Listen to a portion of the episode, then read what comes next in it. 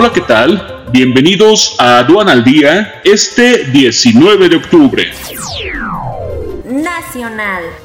Comisión de Hacienda de Cámara de Diputados avala ingresos de más de 7 billones de pesos para el año 2022.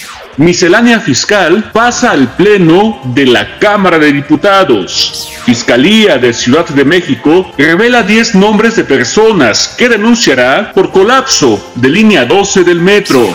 AMDA ve contradicciones en los planes de López Obrador sobre la regularización de autos chocolates. México con 96 nuevos decesos a causa de COVID-19 y 1.413 contagios adicionales.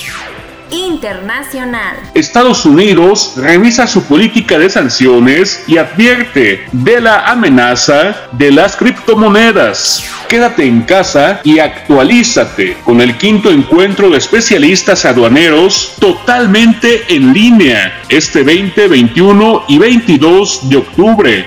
Conoce el temario completo e inscríbete ya en sencomex.com. Este es un servicio noticioso de la revista Estrategia Aduanera. EA Radio, la radio aduanera.